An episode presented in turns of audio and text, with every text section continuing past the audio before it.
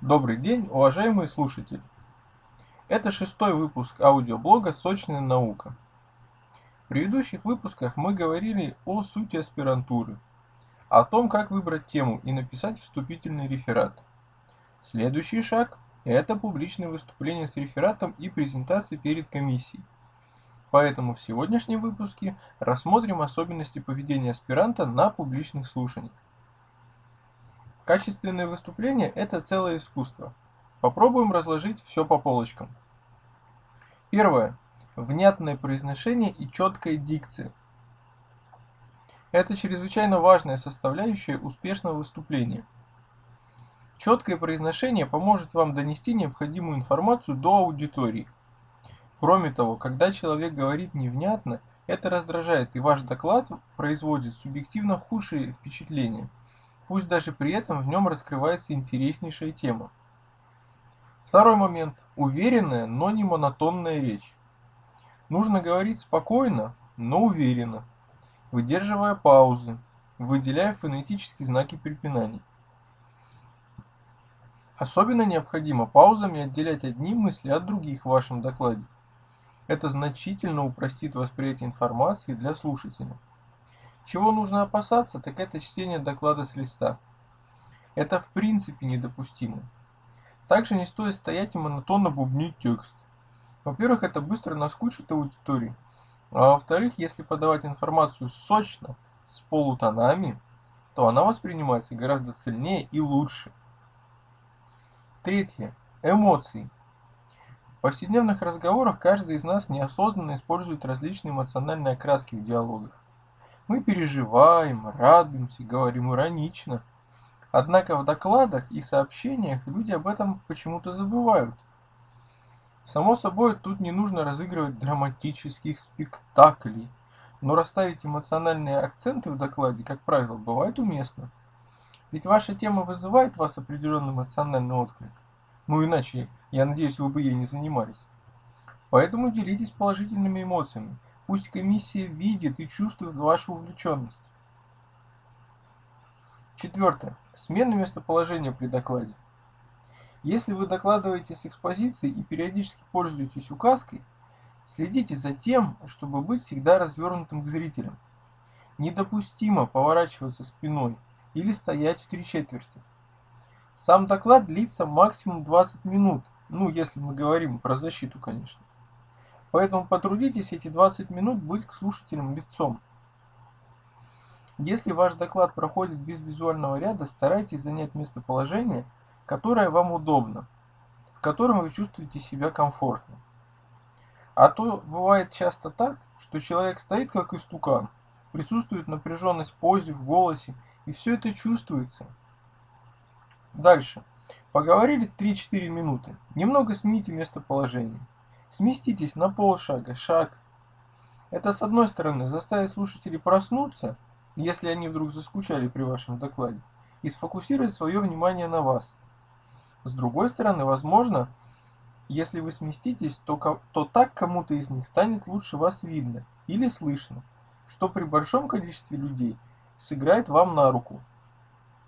Пятый аспект – жестикуляция. Может как помочь вам выразительно донести свои мысли – так и помешать в этом.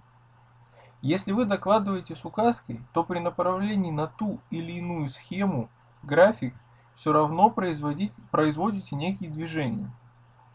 Круговые, чтобы что-то обозначить. Дугообразные, чтобы подчеркнуть кривую графика или еще какие-либо. Подобные движения позволяют вам самому или самой ощутить себя более раскованно и создают у комиссии образ более уверенного в себе человека по сравнению с докладчиком, который просто стоит и тыкает то в одну схему, то в другую. Ни в коем случае на публичных выступлениях не нужно показывать что-либо на экспозиции руками. По своему опыту могу сказать, что чаще всего это выглядит неуклюже или нелепо, в целом ухудшая общее представление о докладе. Обязательно заранее запаситесь указкой, ну или на худой конец ручкой. Другой возможный вариант – доклад без иллюстраций. Поскольку это чаще всего происходит так, что вы стоите перед комиссией, она на вас смотрит максимум, Листая при этом тот раздаточный материал, который вы каждому напечатали, вы можете подкреплять свои слова некими жестами. Но будьте аккуратны. Не нужно разводить в руки стороны, показывая, насколько широка ваша тема, или еще что-то в этом духе. Опыт показывает, уместными смотрятся жесты на расстоянии максимум 20-30 см от тела, применение которых не заставляет вас напрягаться, тянуться куда-либо, широко разводить руки, сильно менять положение тела. Например, вы рассказываете про этап установления объекта вашего исследования. Их у вас, предположим, 4. Рассказали про первый, второй. А далее вами предусмотрена смысловая связка вида После второго этапа произошел качественный скачок в развитии. Во время произнесения этой фразы вы можете рукой очертить одну линию, а потом провести вторую воображаемую линию выше нее, таким образом обозначая развитие от этапа к этапу. Подобные небольшие жестикуляции, разумеется, не обязательны. Однако они тоже являются маркером, свидетельствующим о вашей уверенности и раскованности при выступлении. Если же вы не можете пока контролировать свои движения во время выступления, то держите руки вдоль туловища. Или держите в них бумагу с текстом выступления, чтобы занять их. Далее, репетиция. Есть такая пословица, хороший экспромт – это хорошо подготовленный экспромт. Я на своем опыте убедился, что рано или поздно наступает такой этап, когда тебе не нужно особенно готовиться к выступлению. Слова формируются в структурированный доклад, и ты готов ответить на любые вопросы. Но для того, чтобы достигнуть этого, нужно проделать большую работу и постоянно практиковаться в выступлениях. Важной составляющей являются репетиции с прогоном доклада перед каждым выступлением, хотя бы один раз.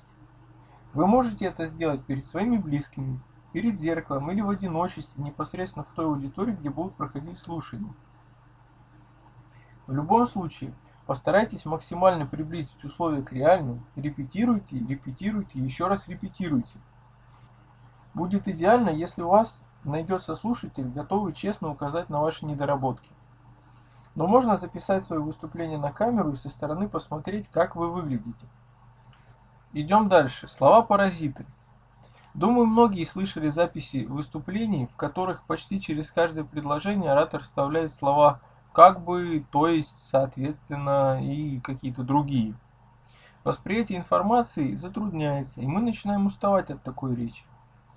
Часто подобное повторение происходит непроизвольно, от волнения. Сам человек даже не замечает этого или замечает при просмотре видеозаписи постфактум. Нужно обязательно отмечать такие вещи и стараться очистить свою речь от слов-паразитов. При обучении в магистратуре мне указали на наличие у меня таких слов-паразитов.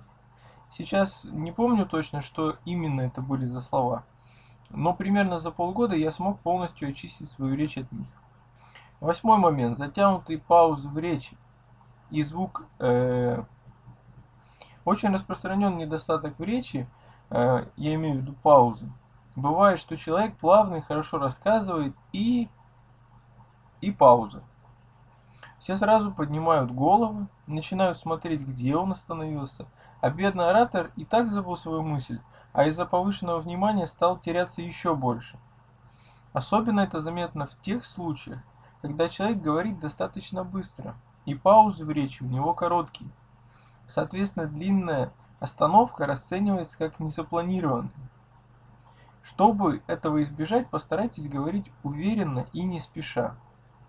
Если вдруг возникнет пауза в 3-4 секунды, многим просто покажется, что вы отделяете одну часть текста от другой, а вы сможете собраться с мыслями или подглядеть текст в распечатанных бумагах. Другая беда, которая нередко все портит, это непроизвольно вырывающийся звук «э». Чаще всего он появляется, чтобы заполнить паузу, связать мысли и иногда просто непроизвольно вырывается в середине предложения.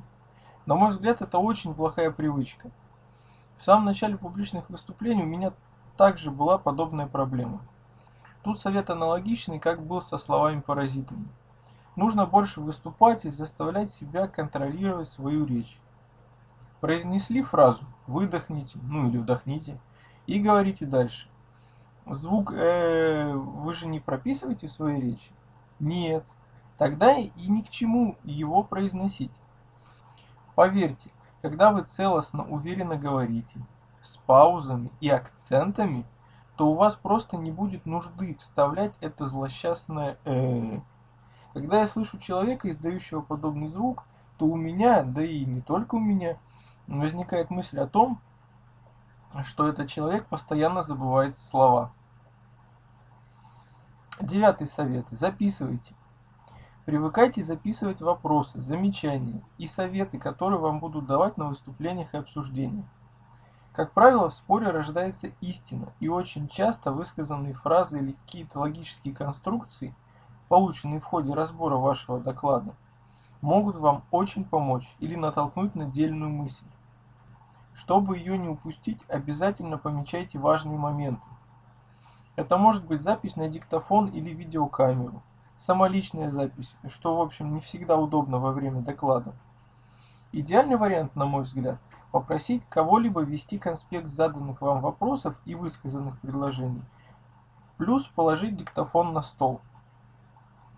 В дальнейшем по этим записям вы сможете восстановить какие-то важные мысли и скорректировать свое следующее выступление. Десятое. Это эмоциональное равновесие. После выступления, как правило, задаются вопросы и высказываются мнения. Нередко это все происходит в критическом ключе, для того, чтобы обострить проблему и найти эффективное решение. С опытом ты это понимаешь и реагируешь более спокойно. Когда опыта выступления недостаточно, то вас могут обидеть высказывания членов комиссии и спровоцировать с вашей стороны эмоциональный ответ. Не делайте этого, не давайте волю эмоциям. Если чувствуете, что закипаете, а я предполагаю, что вы рано или поздно это почувствуете, Лучше молчите или отвечать односложно.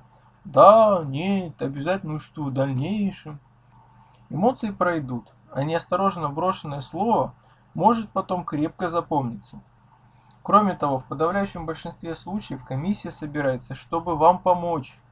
Да, иной раз критика бывает острой и жесткой, но не стоит принимать все близко к сердцу. Учитывать вы ее обязаны, я имею в виду критику. Но драматизировать этот момент не нужно. Последний момент. Одежда. Любое публичное выступление – это общественное событие. Вас оценивают комплексно, в том числе и по внешнему виду. Пословица о том, что по одежке встречают, все еще актуальна. Молодой ученый должен быть одет элегантно и стильно. Совсем не обязательно надевать белый верх и черный низ. Например, ваша предзащита проходит в теплое время года. Само собой, толстый пиджак и брюки одевать будет нерационально. Хороший вариант – это рубашка и брюки или даже джинсы, возможно легкий пиджак сверху. Был случай, когда на защиту рабочей программы, которая проходила летом, часть аспирантов пришла в шортах и сандалиях на босу ногу. Их выслушали, даже аттестовали, но впечатление они произвели очень негативное. Подобный наряд уместен на пляже, ну, на крайний случай на улице – но никак не на официальном мероприятии, где вы докладчик. Если жарко, одевайте легкую одежду, льняные брюки и рубашку, светлые ботинки. В любом случае не нужно впадать в крайности. Девушкам рекомендую одевать не слишком короткую юбку и закрытую блузку. В противном случае часто создается впечатление, что аспирантка не очень готова, а просто пытается отвлечь комиссию неприкрытыми частями тела. Поверьте, людей, проживших 60 и более лет, очень сложно удивить короткой юбкой. Другой момент. Не нужно одевать также мешковатую или мятую одежду. Э, допустим, костюм, доставшийся вам от дедушки, э, такой вот он прекрасный, но давно вышедший из моды. Аспирант во все времена – это молодой ученый с передовыми идеями и взглядами. Так и одевайтесь современно и стильно.